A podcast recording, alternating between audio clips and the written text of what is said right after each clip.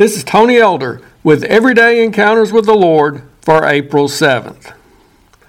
One day I pulled out my chainsaw to tackle the long overdue task of cutting up some fallen and leaning trees in my yard. For a long time, I wouldn't use one of those powerful instruments at all, mainly due to the tales my wife told me about chainsaw related injuries she had dealt with back when she was an ER nurse. So, although I now use that tool occasionally, I do so with great respect and caution. On this occasion, the job went well for a while, but as I tried to tackle one last tree, I wasn't quite careful enough and wise enough in how I was cutting. I managed to get the blade bound in the tree and had a hard time getting it free. In the process, my chain quit turning and the saw began to smoke.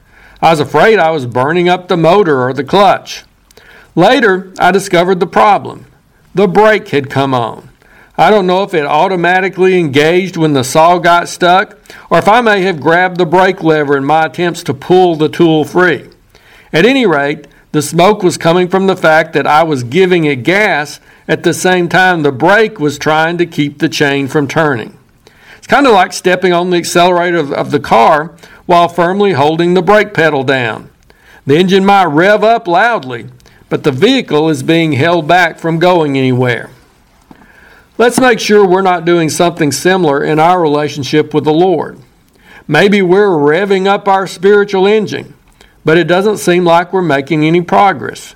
We're going to church more often, reading our Bibles regularly, praying, and generally taking the steps which normally lead to moving forward in our walk with God. That's good. But let's make sure that we aren't guilty of applying our brakes at the same time. Willful disobedience to God can hold us back from making progress in our spiritual journey.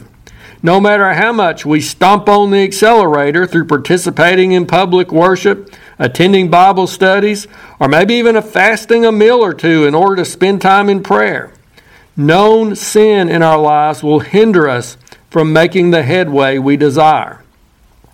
Therefore, it needs to be dealt with. Stepping even harder on the gas isn't going to help. We have to get before God with a repentant heart and receive His forgiveness and cleansing concerning that issue. Until we do, it's going to hold us back or at least significantly slow us down.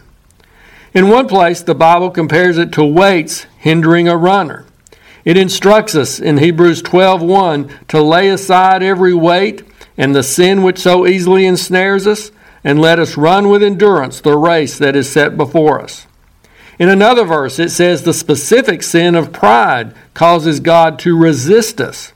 In other words, it puts on the brakes in our relationship with Him.